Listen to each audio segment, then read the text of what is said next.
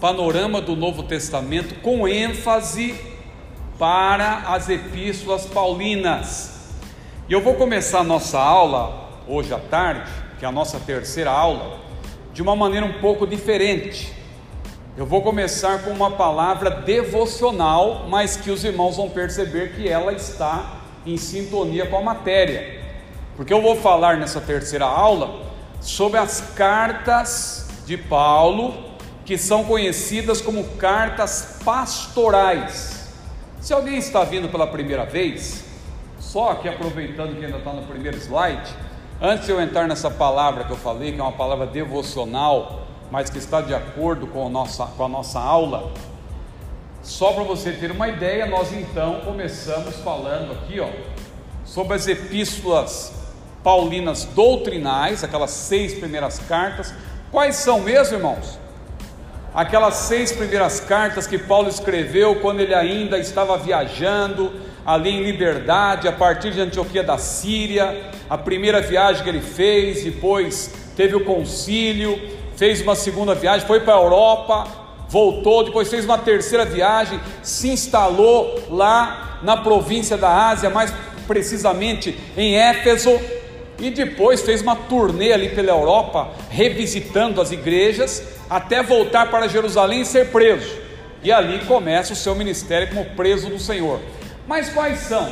Aí eu acabei já adiantando aqui. Quais são as seis cartas que Paulo escreveu nesse período, irmãos? Gálatas. E a segunda? Terceira. Quarta.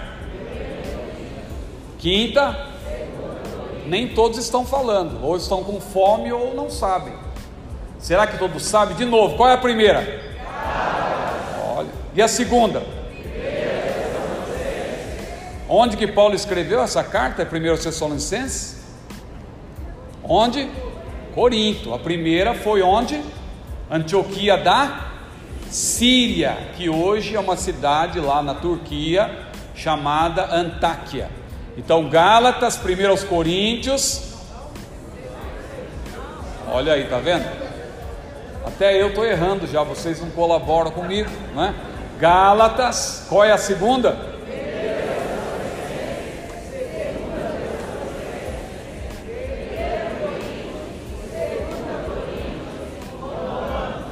Muito bem. Então são essas seis cartas, né? Que ele escreveu a primeira na primeira viagem em Gálatas, depois escreveu primeira e segunda aos Tessalonicenses ah, na segunda viagem e as outras três na terceira viagem. Então esse mapa aí, os lugares onde ele escreveu. Aí eu falei ontem das epístolas da prisão, que são Filipenses, Filemão, Colossenses e Efésios. Aí já são quantas cartas? Dez. Faltam três. Quais são essas três? As epístolas pastorais. Que Paulo escreveu em que período? No período ali entre a sua prisão, sua primeira prisão em Roma e a sua segunda prisão, que já não, não era mais uma prisão numa residência, tal, já era naquela prisão que eu mostrei ontem, a prisão mamertina que alguns irmãos aqui, claro, já conhecem, já estiveram lá. Alguns irmãos até deram testemunho aqui. Uma irmã aqui falou algo maravilhoso de algo que aconteceu lá, de uma pessoa que ela evangelizou e tal. Que benção! Dentro da prisão mamertina, não é? Então, meus irmãos, nós vamos falar sobre esse assunto agora à tarde, essas três cartas.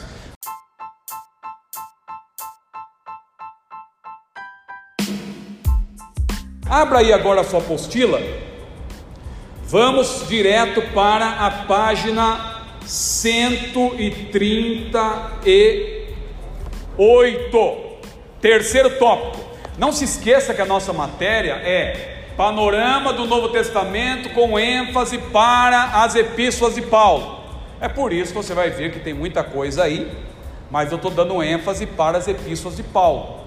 Mas a matéria é, Grosso modo, você tem aí, de maneira geral, os 27 livros, uma abordagem dos 27 livros neotestamentários. Então, aqui aproveitando o nosso roteiro, veja aí, ó. Epístolas paulinas pastorais, elas foram escritas quando? Durante a quinta viagem missionária de Paulo e seu segundo aprisionamento em Roma. Mas irmão Ciro, que quinta viagem é essa? Eu só, na escola dominical a gente aprende só três. Claro que as três viagens missionárias de Paulo são consideradas aquelas quando ele ainda estava em liberdade, pertencendo à igreja local de Antioquia da Síria. Então ele partiu de lá na primeira viagem, voltou, teve o concílio, depois fez uma segunda viagem, ficou algum tempo fora, voltou, fez uma terceira viagem, voltou, mas não voltou para Antioquia da Síria, que foi preso em Jerusalém. De lá foi encaminhado para Cesareia Marítima, onde ficou preso dois anos. Depois apelou a César, foi enviado para Roma, ficou preso dois anos em Roma. E aí, nesse período que ele ficou preso em Roma, nós estudamos ontem, ele escreveu quatro epístolas, nesta ordem, muito possivelmente. Primeiro ele escreveu Filipenses, depois Filemão, depois Colossenses e Efésios, não é? Sendo que Colossenses e Efésios foram cartas circulares, ou seja, elas tiveram Éfeso e Colossos como destinatários originais, mas elas deveriam circular por toda a Ásia Menor. Então, Paulo escreveu essas quatro cartas em Roma, mas ele ficou dois anos preso em Roma e Lucas ele para por aí. No seu livro, você lê o último versículo de, desse livro, quinto livro neotestamentário, Atos, você vai ver que Lucas termina dizendo que Paulo estava lá na sua prisão domiciliar, é, ensinando livremente as pessoas, recebia pessoas e tal, ele podia ensinar a palavra, podia pregar a palavra com toda a liberdade, mas uma liberdade, claro, ali observada, ele estava é, na condição de preso, mas era uma prisão domiciliar. E de lá ele pôde escrever pelo menos quatro cartas. Agora, depois desses dois anos, o que, que aconteceu com Paulo? Paulo, ele, Atos não diz, mas se você ler 1 Timóteo, capítulo 1, Tito, capítulo 1, especialmente o versículo 5, e 2 Timóteo, você vai ver que Paulo foi solto, pôde viajar e foi preso novamente, porque em 64 começou uma grande perseguição imperial. Nero, que a priori não foi um inimigo do cristianismo, Paulo até certamente apelou a César, porque ele, como cidadão romano, sabia que lá ele, perante a lei romana, ele teria melhores condições de se defender, e de fato, é, após dois anos, ele acabou sendo, é, ficando livre, não é? Mas Nero acabou a partir do ano 64, se levantando contra a igreja. Houve uma grande perseguição e a história registra que os cristãos foram usados para iluminar a cidade de Roma, uma perseguição terrível, e Nero ficou lá na sua mansão, um lugar enorme, tocando violino, de acordo com a história, enquanto os cristãos eram queimados e mortos e devorados e lançados às feras e também usados para iluminar a cidade. E Paulo acabou nessa perseguição sendo preso. Onde? Possivelmente em algum lugar da Ásia Menor. Pode ter sido lá é, é, é, em Mileto, não é? Pode ter sido o próprio texto aqui que lemos, segundo, aos, é, segundo a Timóteo 4. Se você continuar a ler, no versículo 13, veja aí, segundo a Timóteo 4 e 13. Quando vieres traga a casa que deixei em Troa, perdão, a capa, quando vieres, traze a capa que deixei em Troade, em casa de Carpo, e os livros, principalmente os pergaminhos, não é? Paulo estava preocupado com o inverno, então ele fez menção da sua capa, também dos livros, dos pergaminhos, porque Paulo era um grande erudito, era um estudioso, ele lia a Bíblia, sim, mas ele também lia livros, e livros até de filosofia da época, de poesia da época. Quando você vê a pregação de Paulo lá diante do, do conselho do Areópago, em Atos 17, ele cita poetas. Ele faz essa citação porque ele era um erudito, era um grande conhecedor, um poliglota. Você sabe que Paulo falava pelo menos o, o hebraico, além do aramaico, claro, que é um, um dialeto, falava também o grego, porque isso era falado em todo o Império Romano, e o latim também, porque ele era cidadão romano. na cidade onde ele nasceu e foi recebeu a formação inicial, certamente ele aprendeu latim. Era um homem, era um erudito, Paulo. E ele então precisava desses livros, desses pergaminhos e tal. Tem até uma pregação aqui que vocês certamente já ouviram alguém pregando, que aqui Paulo fala de necessidades do corpo, da alma e do espírito, não é? Quando ele fala da capa, ele está falando de necessidade do corpo. Mas quando ele fala dos livros, necessidade da alma, porque não é bom que a alma fique sem conhecimento. E quando ele fala dos pergaminhos, claro, uma alusão à escritura, a palavra de Deus, é a Bíblia é o livro que fala o nosso espírito através do Espírito Santo. Então aqui ele apresenta suas necessidades de acordo com o seu ser tripartido, espírito, alma e corpo. Mas acabei aqui abrindo mais um parênteses, mas não é isso que eu ia falar. Eu estava falando dos lugares em que Paulo possivelmente teria sido preso. Pode ter sido é, em Mileto, não é? Pode ter sido em Troas. Por que Mileto? Porque ele diz que deixou lá uma pessoa enferma em Mileto. Ele passou por lá, não é? Ele passou por Éfeso também. Então ele acabou sendo preso em algum lugar da Ásia Menor e reconduzido a Roma. Então veja, nesse período, aí ele escreveu três cartas. As duas primeiras, 1 Timóteo e Tito, nessa ordem, ele escreveu nesse período em que ele obteve liberdade, certamente a partir da Macedônia. Por que a gente diz Macedônia? Porque no próprio texto, não temos, estamos lendo agora para ganhar tempo, mas fica aí uma tarefa de casa para vocês. Se vocês lerem 1 Timóteo, tome tempo para ler, Leia a carta de 1 Timóteo, Tito e 2 Timóteo. Você vai ler em talvez em uma hora você lê aí praticamente tudo. São cartas pequenas, uma hora, duas horas no máximo. Você vai ler. Então, se você ler 1 Timóteo capítulo 1 e Tito capítulo 1, você vai ver que Paulo, ao deixar a prisão, ele foi para a ilha de Creta. Não sei em que momento, mas ele passou pela ilha de Creta, porque diz lá: Eu deixei Tito ele deixou Tito lá. Ele deixou Tito na ilha de Creta. Ele também passou por Éfeso, porque ele deixou Timóteo como pastor de Éfeso. A igreja de Éfeso estava tendo problemas.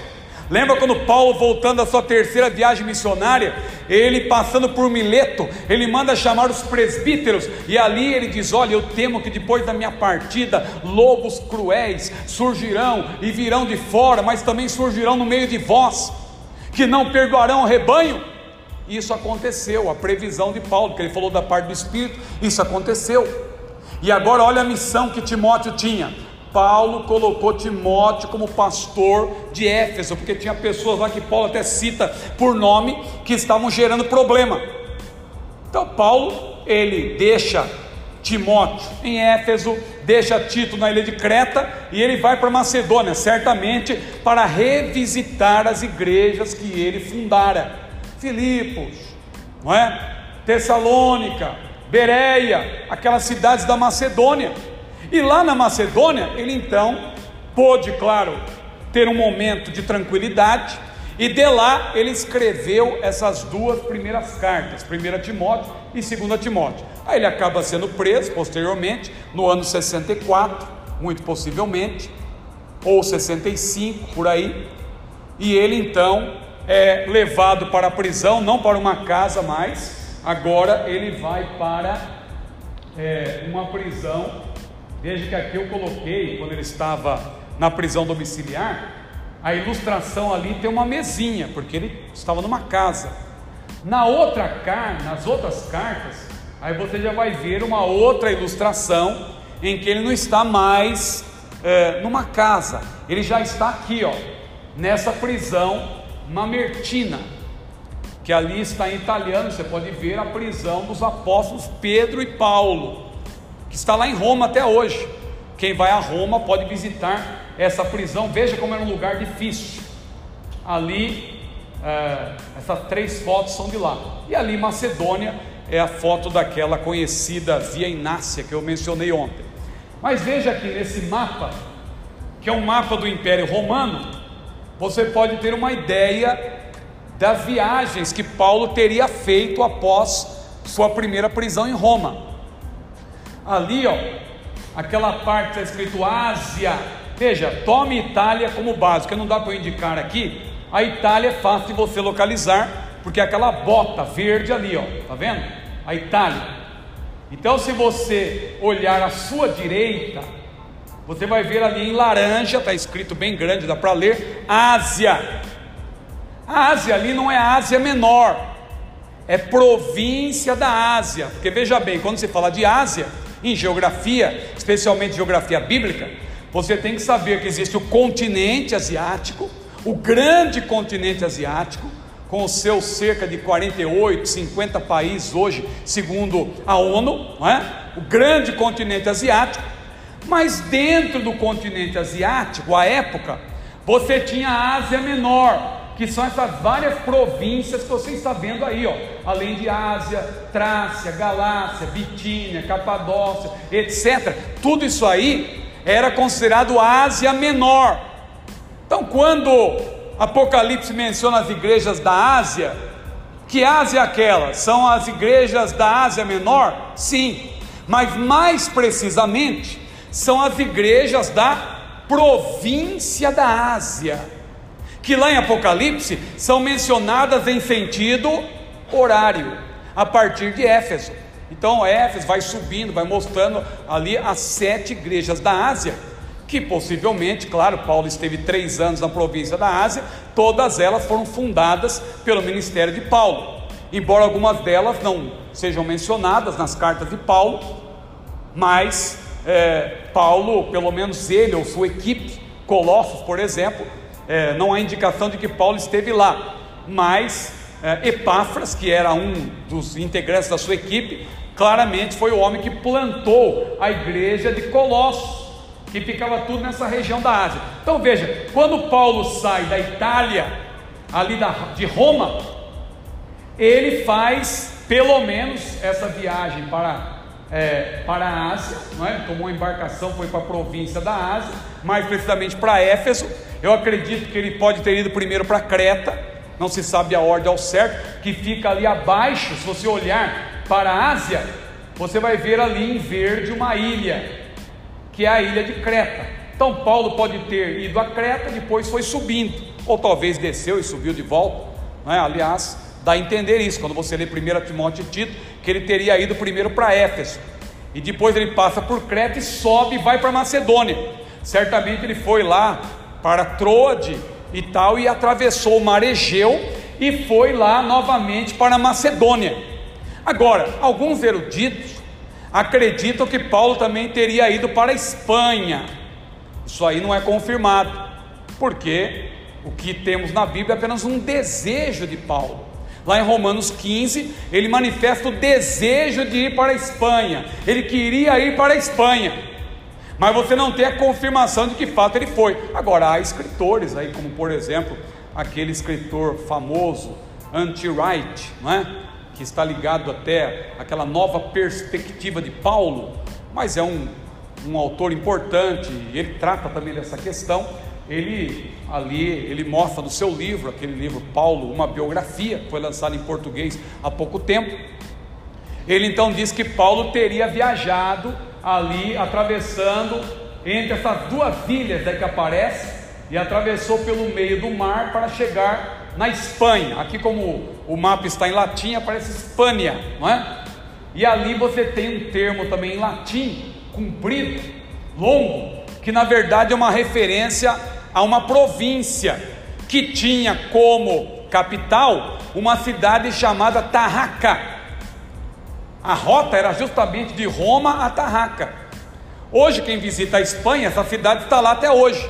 Só que ela é chamada hoje de Tarragona. E quem visita Tarragona vai encontrar lá referência a Paulo, monumento, etc. Porque para eles, claro, também, é, é, é, turisticamente falando, é interessante, não é?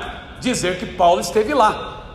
Mas não há uma comprovação, claro, certa, biblicamente falando, arqueológica também, que poderia vir a confirmar, por enquanto não tem essa confirmação.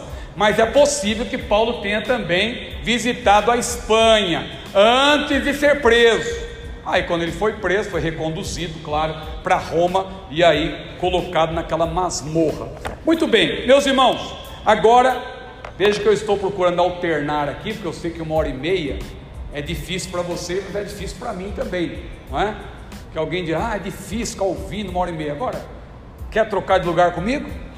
Não é? Falar uma hora e meia também não é fácil, tem que se preparar bem. Mas eu estou procurando alternar aqui, irmãos, a maneira de expor o assunto. Comecei com uma parte devocional, agora chamei atenção aqui para o data show, alguma coisa aqui.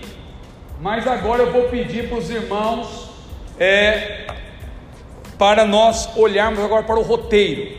Veja que no roteiro agora, eu vou até fazer questão de ler alguma coisa para ter poder de síntese, porque você sabe, a gente vai falando livremente, você vai abrindo parênteses, abre um colchete, vai ter que fechar o colchete, fechar o parênteses, para voltar onde você estava. Mas é importante isso também, porque o ensino é assim. Na pregação você não tem essa oportunidade. A pregação é mais incisiva, mais direta e tal, mais objetiva.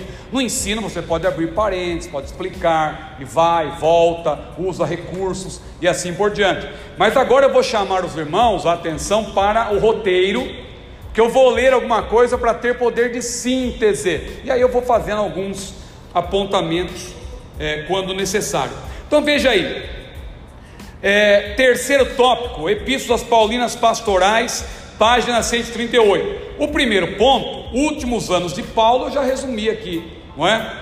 A quinta viagem missionária de Paulo, a segunda prisão em Roma. E aí vamos então para o ponto 2. Primeira epístola a Timóteo. Quando que Paulo escreveu essa epístola? Depois da sua prisão em Roma. Ele esteve preso em Roma, foi solto, e aí, claro, ele empreendeu viagens, não é? Porque tinha uma necessidade na obra do Senhor, ele levou Timóteo lá para Éfeso, levou Tito para Creta e tal. E ele então, depois disso, ele escreve para animar esses irmãos, para animar esses obreiros e para dar a eles diretrizes como eles deveriam se conduzir. Timóteo em específico, porque Timóteo seria o sucessor de Paulo. O sucessor de Paulo, não é por acaso que ele escreve a última, os seus últimos escritos foram destinados a Timóteo. Por quê? Não é por acaso. Ele podia ter escrito a Lucas, Lucas também é um grande companheiro de Paulo. Podia ter escrito ao próprio Tito, mas por que, que ele fez questão de escrever a última carta, só as últimas palavras a Timóteo? Porque Timóteo era o sucessor na direção de Deus, na direção que Deus deu a Paulo, Timóteo era o seu sucessor. Então por isso ele escreve a Timóteo. Agora veja aí, vamos ler alguma coisa aqui. Ponto 2, primeira epístola a Timóteo. Este, no caso de Timóteo, que trabalhava na igreja de Éfeso, quando recebeu essa carta, foi escolhido para dar sequência ao trabalho de Paulo como pregador, apóstolo e mestre. Desde o início, o relacionamento entre eles foi de afeição mútua como se fossem pai e filho, desde o início. Você pode ler lá em Filipenses, também em Atos, você vai ver que Paulo, desde o início, ele se afeiçoou por Timóteo. Paulo não o chamava de meu cooperador por acaso, embora tivesse limitações, Timóteo levava a cabo, levara, perdão, a cabo pela graça do Senhor, as missões em Tessalônica e Corinto. Era um jovem de valor, era um obreiro de valor. Autoridade, autoria inquestionavelmente, claro que aí tem a alta crítica, né? Tem aí os teólogos liberais que questionam especialmente a autoria dessas três cartas de Paulo. Para eles, até é, essas cartas não deveriam estar no cânon, mas isso aí são os teólogos liberais. Nós que, graças a Deus, somos ortodoxos, somos conservadores do ponto de vista de crer que a Bíblia é a palavra de Deus e que não existe nenhum livro do ponto de vista documental mais autêntico e mais autenticado do que a palavra de Deus, a Bíblia, nos seus é, 66 livros, para nós não há dúvida nenhuma de que essas três cartas são mesmo de autoria de Paulo. Então veja aí, a autoria de Paulo, a data não vai fugir muito disso é entre 63 e 65 por aí, não é? Claro que mais possivelmente 64 a 65, porque foi em 64 que começou a perseguição imperial e ali então é, Paulo acabou sendo preso.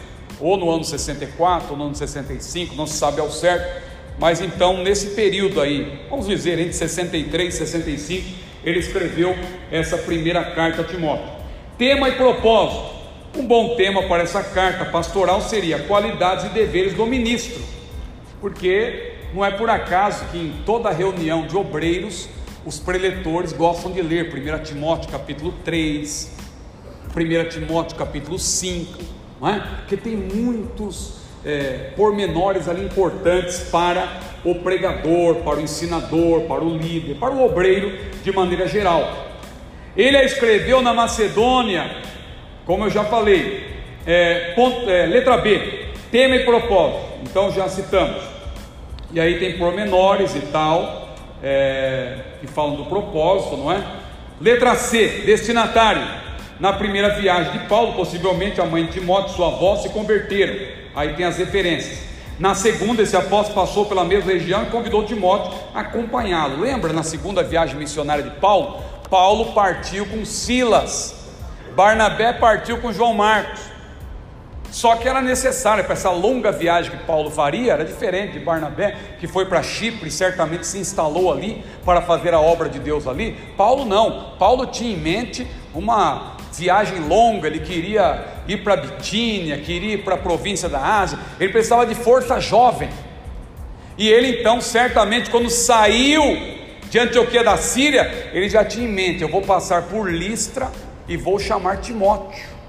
Eu preciso de Timóteo para me ajudar. E ali então, em Atos, você tem, em Atos capítulo 16, é, essa, esse, é, essa passagem, não é? Muito bem, ênfases, letra, letra D. Essa primeira carta pastoral é uma das mais carregadas de emoção. Foi escrita com o coração e endereçada a um amigo íntimo, um confidente. Dois destaques importantes dessa epístola são os seguintes: as qualificações dos ministros da palavra que os torne irrepreensíveis. Lembra daquele texto emblemático, não é, de 1 Timóteo, capítulo 3, 1 a 7, em que Paulo fala de convém, não é? Tem duas vezes a palavra convém. Convém que tenha bom testemunho, convém também, não é? Depois ele citar várias características que o ministro deve ter, irrepreensível, marido de uma mulher, etc, etc. Ele diz: convém também que tenha bom testemunho dos que estão de fora. Em outras palavras, tudo isso que eu falei para você, Timóteo, é para a pessoa ter no meio do povo de Deus, mas convém também, já que tem no meio do povo de Deus, que tenha também diante dos que estão de fora. Bom testemunho ali, claro, resume tudo que Paulo citou anteriormente: irrepreensível, marido de uma só mulher e tal, e não contencioso e assim por diante. Então, essa passagem é uma passagem muito é, importante em 1 Timóteo. Aí está entre as ênfases que nós colocamos aqui. Claro, se você ler outro autor, ele pode usar outra ênfase, que é o meu caso, eu preferi esse tipo de ênfase. Também o cuidado duplo que os ministros devem ter com si mesmo e com a doutrina. Isso aqui é emblemático, não é como se diz também.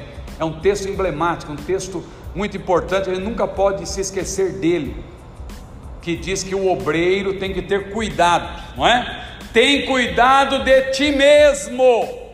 Interessante que a doutrina vem depois, não é? Às vezes a gente dá ênfase mais para a parte da doutrina. Tem cuidado da doutrina. Mas Paulo falou primeiro: Timóteo, tem cuidado de ti mesmo e da doutrina.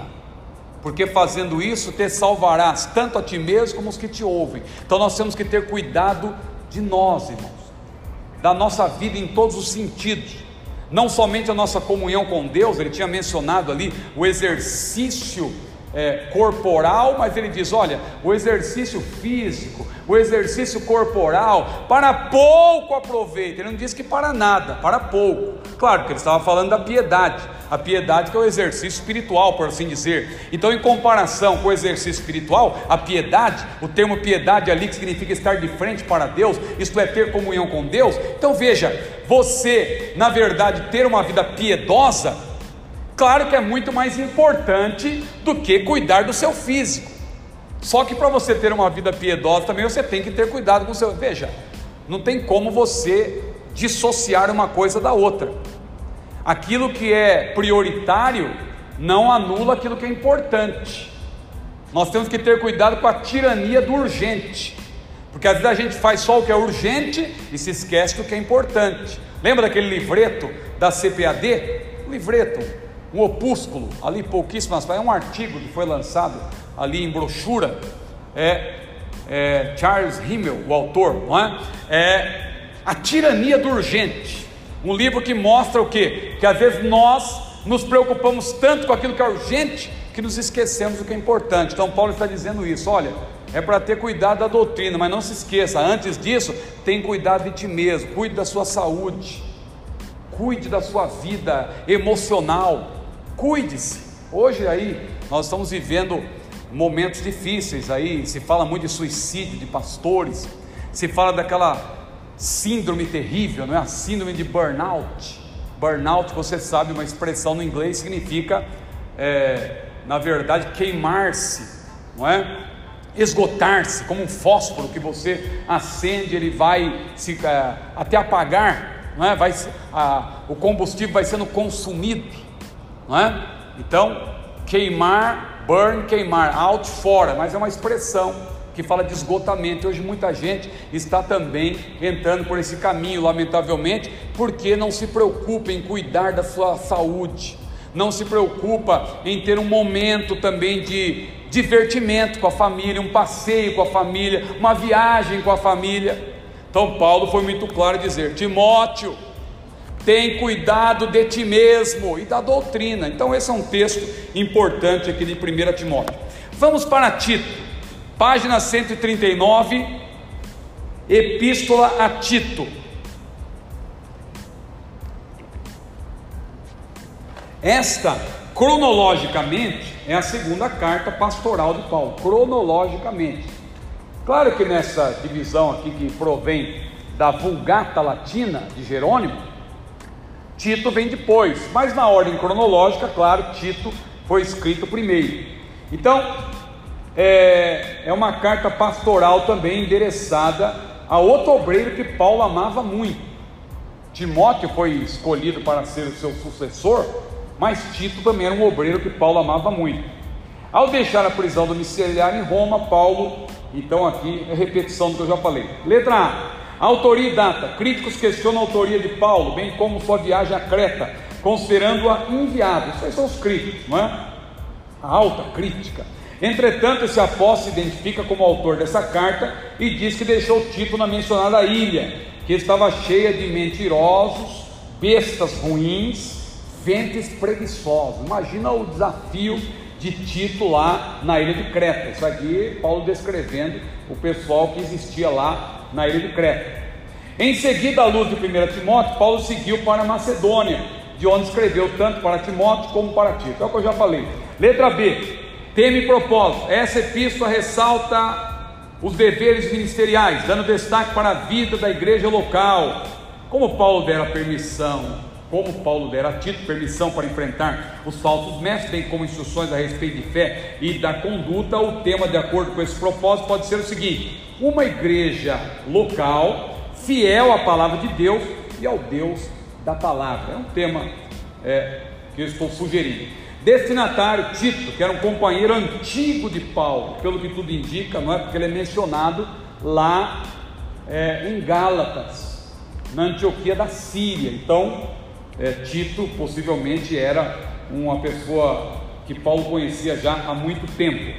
ênfases as qualificações do presbítero é uma importante ênfase dessa carta. Veja que interessante, você que quer pregar para os presbíteros, aí está um exemplo.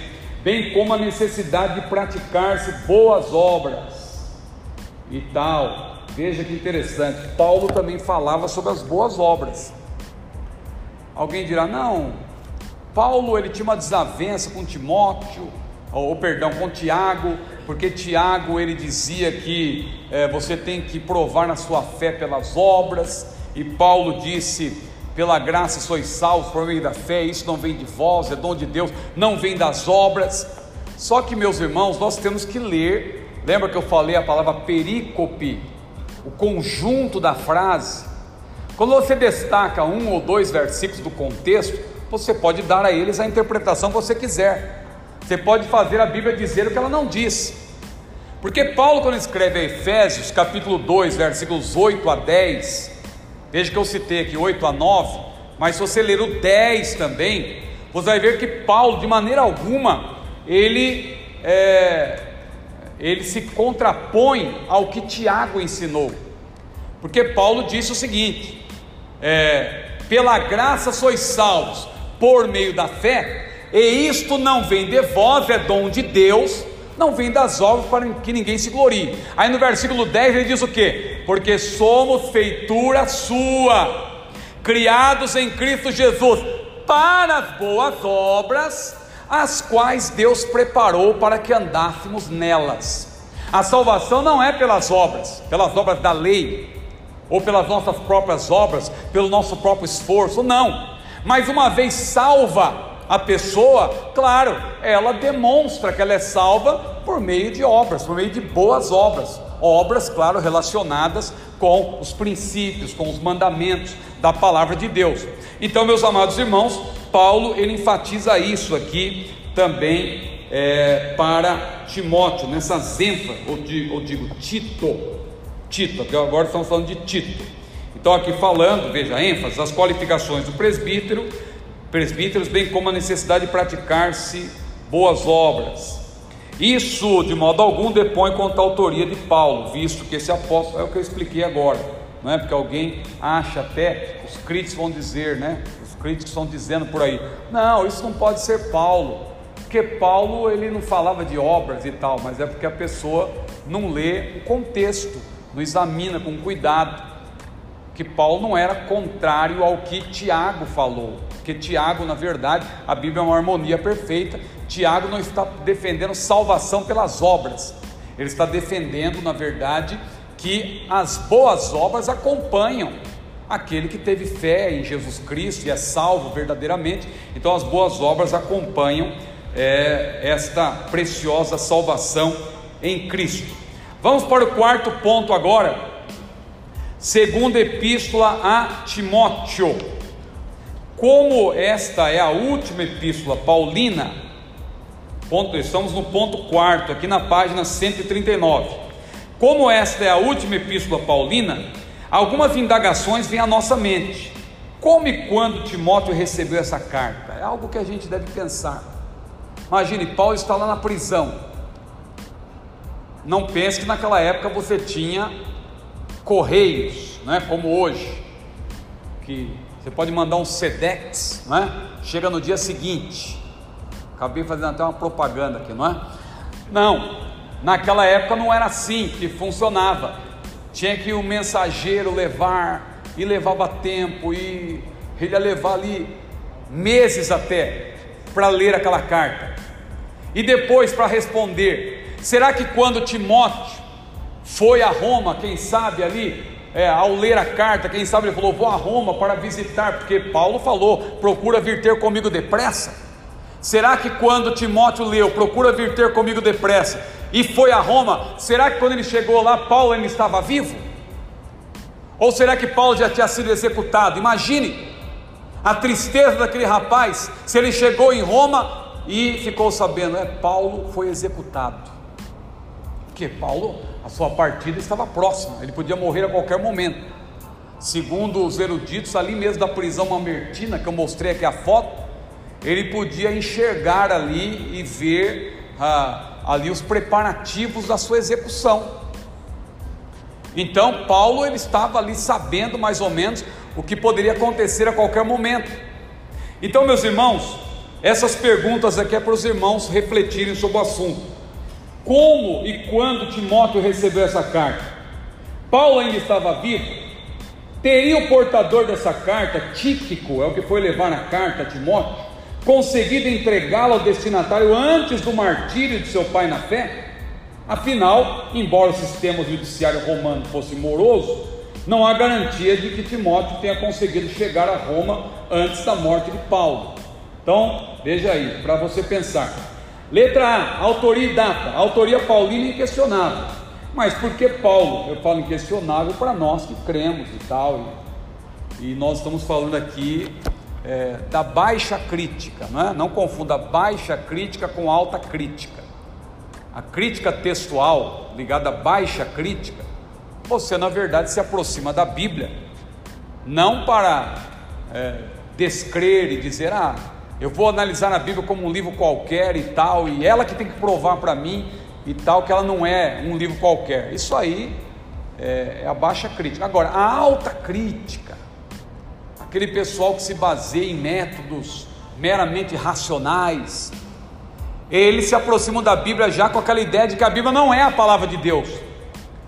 Então eles questionam todo tipo de coisa, qualquer informação mínima que eles acham que pode questionar, eles começam a dizer: não, isso aqui não pode ter sido Paulo, isso aqui não é Paulo e tal, e começam a questionar. Então, só que para nós, irmãos, que na verdade não estamos preocupados com esse tipo de crítica, porque na verdade já foram dois mil anos aí de história e tal, e já se discutiu muito sobre isso, e nós hoje não precisamos ficar preocupados mais com esse tipo de informações que são verdadeiras questiúnculas, que a nada levam.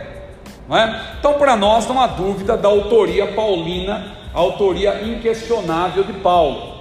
Mas por que Paulo endereçou essa sua última epístola pouco tempo antes de seu martírio, entre 65 e 67, ao jovem obreiro Timóteo?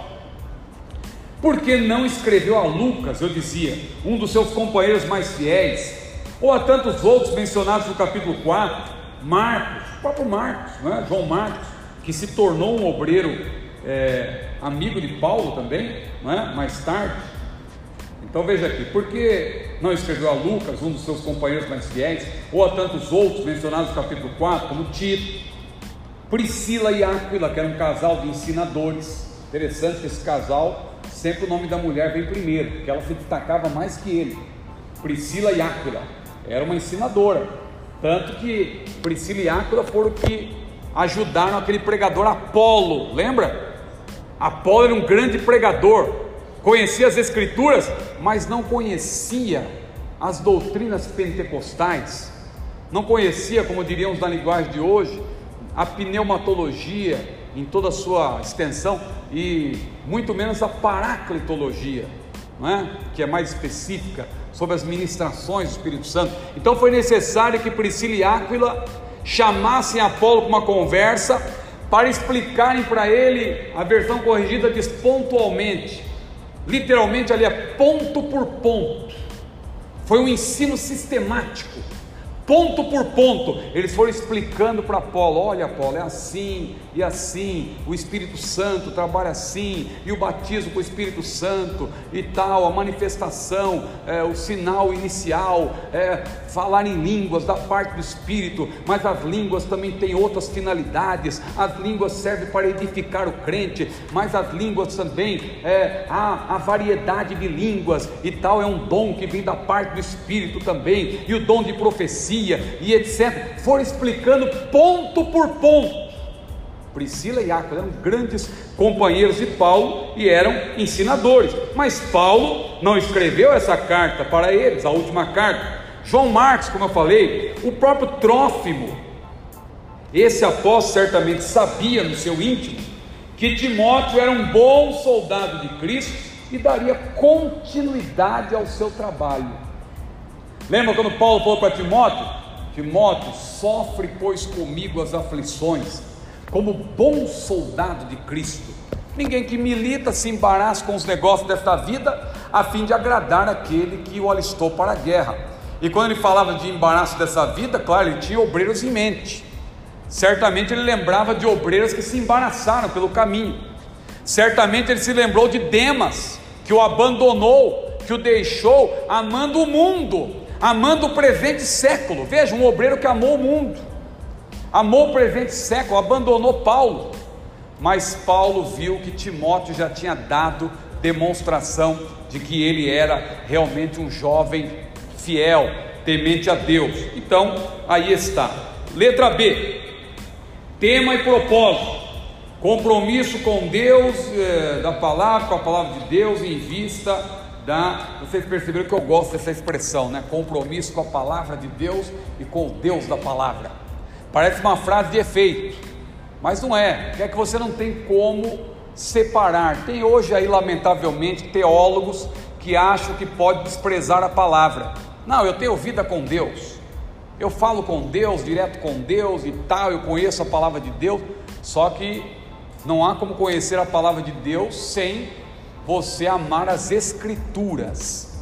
A palavra revelada. Até Jesus, quando andou na terra, ele demonstrou que o Verbo de Deus, a palavra de Deus, a palavra viva, o Verbo encarnado, agia em perfeita harmonia com a palavra escrita. Jesus, até o diabo, quando foi tentar Jesus, o que, que Jesus fez? O diabo citou a palavra para Jesus, que o diabo também conhece a palavra. Só que Jesus, por três vezes, Jesus podia ter dito: Eu te digo. Ele podia ter dito, mas o que, que ele fez? Está escrito. Citou três vezes a palavra. Está escrito, citou a palavra. Está escrito, citou a palavra. Está escrito, citou a palavra. E Satanás bateu em retirada, porque ele não suporta a palavra de Deus. Quando ela é pregada, quando ela é ensinada, o coração arde, o coração ferve. Lembra daqueles discípulos ali a caminho de Emaús? Irmão, Jesus já tinha ressuscitado e eles estavam tristes, ali conversando pelo caminho e dizendo: É, o nosso mestre morreu e tal. E aí Jesus começou a andar paralelamente a eles, e Jesus lhe disse: Que palavras são essas que trocais pelo caminho? E eles disseram: Ah, tu és por acaso peregrino, forasteiro, não sabes do que aconteceu? O nosso mestre morreu e hoje já é o terceiro dia. É bem verdade, tem umas mulheres aí que disseram que tiveram uma visão de anjos e tal. Ah, mas o nosso mestre morreu. E Jesus disse o que? Honestos e tardos de coração, para crer em tudo que os profetas falaram. Será que não convinha que o Cristo padecesse, fosse morto e ao terceiro dia ressuscitasse? E ele ali abrindo as escrituras, começou a falar tudo que dizia a respeito a ele nas escrituras. Isso depois que ele ressuscitou.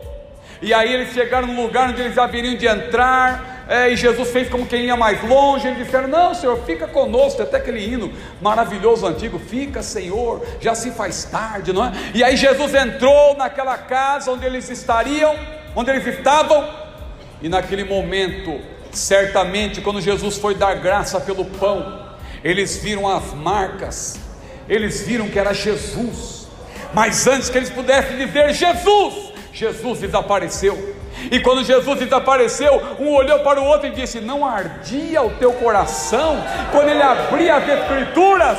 É, irmão, quando a palavra é aberta, quando as escrituras são expostas, o coração arde, o coração ferve com palavras boas. Será que nesta tarde o seu coração está fervendo, está ardendo na presença de Deus, quando a sua palavra é exposta?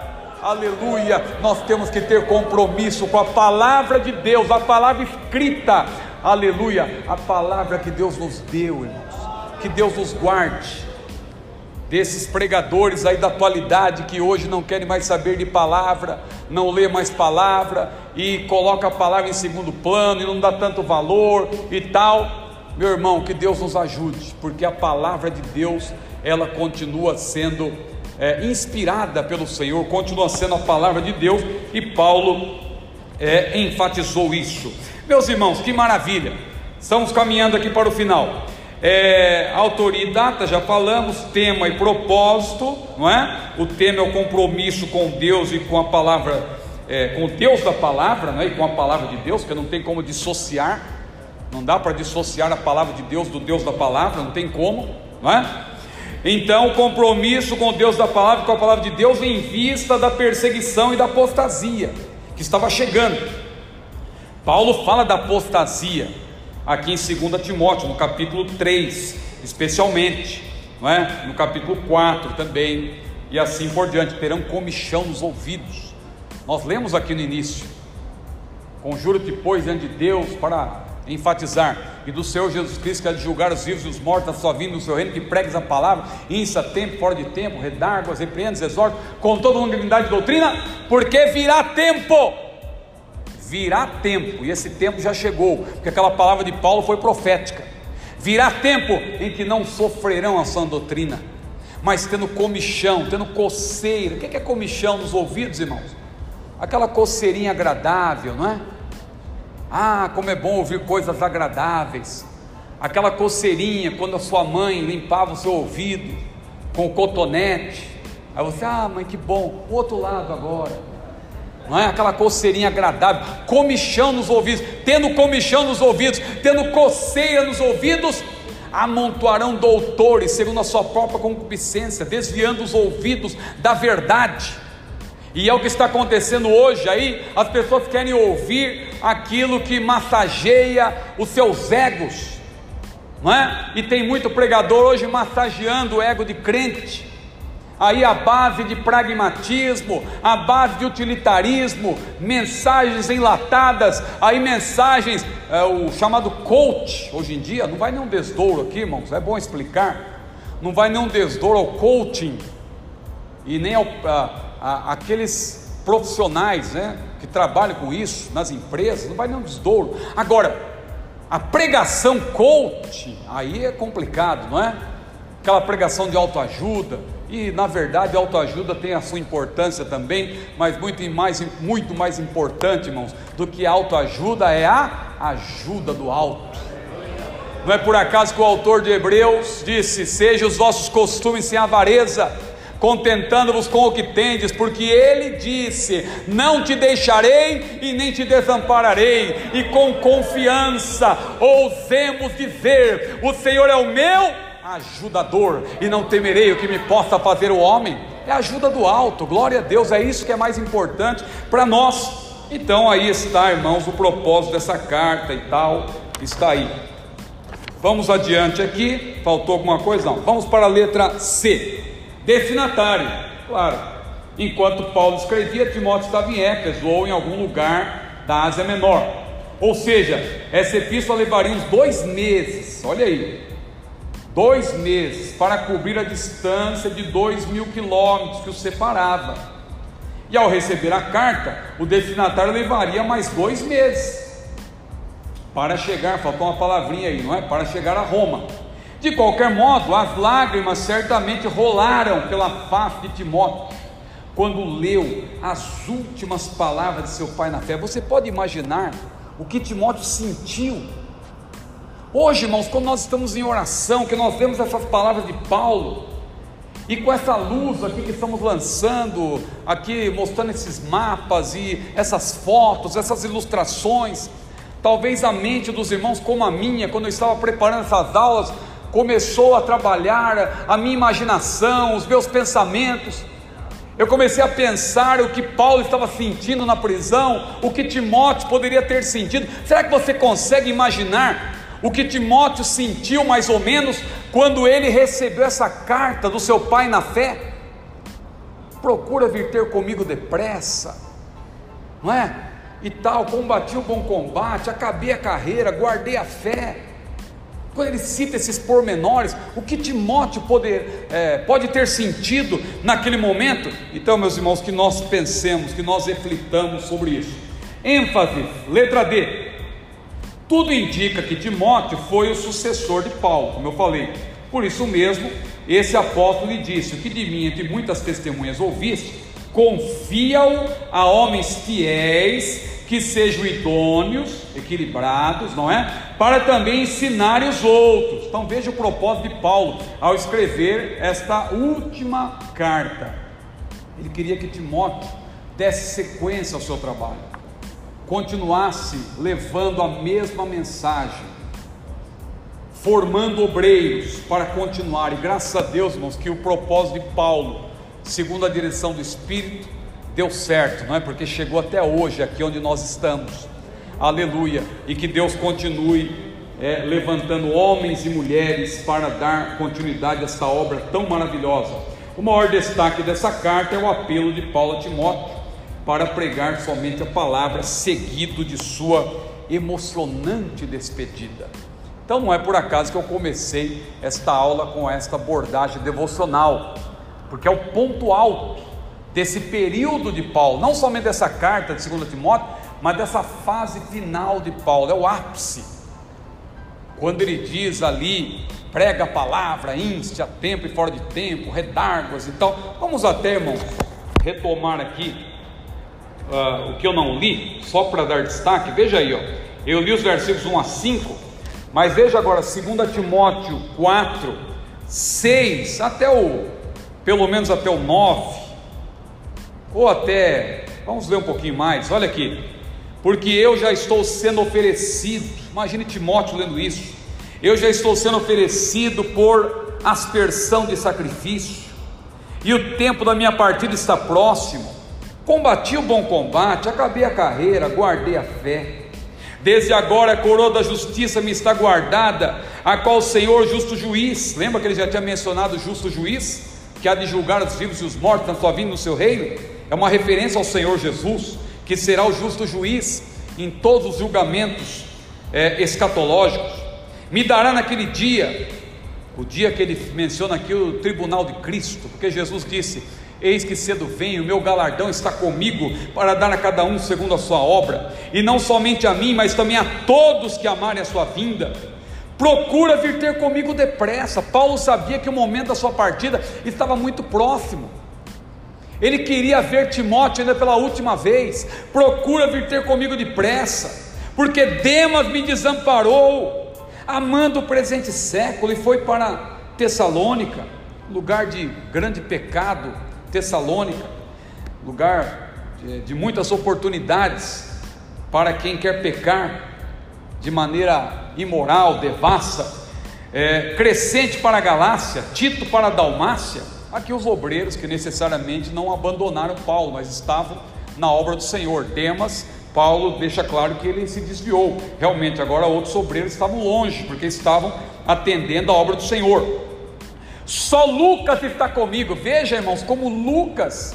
Hoje parece que muita gente até parece que quer criar uma, parece que uma, uma rivalidade entre Paulo e Lucas. Cuidado, irmão, com a paulinização dos evangelhos, com a paulinização de Lucas. Não, meu irmão, não tem isso não. Lucas e Paulo eram íntimos, eles eram íntimos. Lucas aprendeu com Paulo. Lucas era um fiel companheiro de Paulo. Ah, mas é, Paulo não fala da teologia do Espírito Santo. Conversa, leia com mais atenção. Se você ler Atos 19, quem foi que explicou lá para os aqueles uh, irmãos de Éfeso, aqueles novos convertidos de Éfeso, a doutrina do batismo com o Espírito Santo? Quem foi que explicou? Foi Paulo. Ah, não, mas Lucas que registrou aquilo ali, Lucas alterou e tal. Coisa nenhuma. Lucas era um, um escritor temente a Deus. Ele não alterou, ele apenas registrou o que Paulo fez. Então ali está claro que Paulo perguntou para eles se eles tinham recebido o Espírito Santo e explicou para eles a doutrina do Espírito Santo. Claro que nas cartas, é, nem sempre Paulo dá ênfase à obra do Espírito, com exceção de 1 aos Coríntios, capítulos 12 a 14, mas nós temos que ter cuidado com esse tipo de debate hoje em dia, não que eu seja contra esse debate mais acadêmico, não é? Não estou dizendo que eu sou contra, não sou contra, eu sei que tem aí o debate, teologia paulina, teologia petrina, teologia joanina, teologia mateana, teologia lucana, tudo isso, mas a gente estuda, a gente está informado, graças a Deus, de tudo isso. Mas vamos tomar cuidado para não transformar a Bíblia como os liberais fizeram, em uma coxa de retalhos. E às vezes a pessoa, mesmo não, de, não querendo fazer isso de propósito, acaba gerando ali uma contraposição entre um autor e outro. Mas aqui está uma prova de que Lucas era íntimo de Paulo. Em algum momento aqui dá a impressão até que Paulo citou Lucas, porque você não sabe ao certo é, ali o tempo em que os livros foram escritos. Então, Paulo, por exemplo, 1 Timóteo capítulo 5, versículo 18, é bem provável que Paulo citou Mateus e Lucas porque a ênfase aparece nos dois evangelhos. Quando ele fala do trabalhador, digno ao trabalhador do seu trabalho, ele cita palavras de Jesus que foram registradas tanto por Mateus como por Lucas. A Bíblia é uma harmonia perfeita, irmãos. Quer estudar nesses moldes, teologia paulina, teologia petrina, como nós estudamos de fato na academia? Maravilha, estude, mas nunca perca de vista que a Bíblia é uma harmonia perfeita. A Bíblia interpreta a própria Bíblia. Existem ênfases diferentes e a gente vê muito isso nos evangelhos. Amanhã nós vamos ter um tempo aí para fazer um resumo da matéria e vamos falar também um pouco dos evangelhos. Mas só para adiantar aqui, eu citei ontem, veja aqui como é interessante como os evangelhos eles não se contrapõem. Eles, na verdade, um complementa o outro, um ajuda o outro. porque são visões diferentes, para públicos diferentes, mas que na verdade é, é um único evangelho. Então veja ali no caso de Marcos, olha que interessante nesse quadro. Desculpa eu ficar aqui de costas para uma parte dos irmãos, é que ali, aqui eu estou enxergando melhor. Então veja, os evangelhos, como Jesus é apresentado, origem ou genealogia de Jesus, genealogia, claro, a rigor só aparece em dois evangelhos, Mateus e Lucas, mas eu coloquei ali só para fazer uma provocação, no caso de Marcos e João. Enfatiza o que? Quais são os destinatários originais? E termina com, então olha que interessante, Marcos, ele apresenta Jesus prioritariamente como servo, prioritariamente, não é que ele apresenta Jesus só como servo, mas prioritariamente como servo. E ali no caso da genealogia, bom, servo aí no caso escravo não tem linhagem, não é? Enfatiza o que? que Jesus faz. Quais são os destinatários originais? Os romanos. Termina com a ascensão do Senhor. Aí quando você vê Mateus, ele apresenta Jesus prioritariamente como Messias.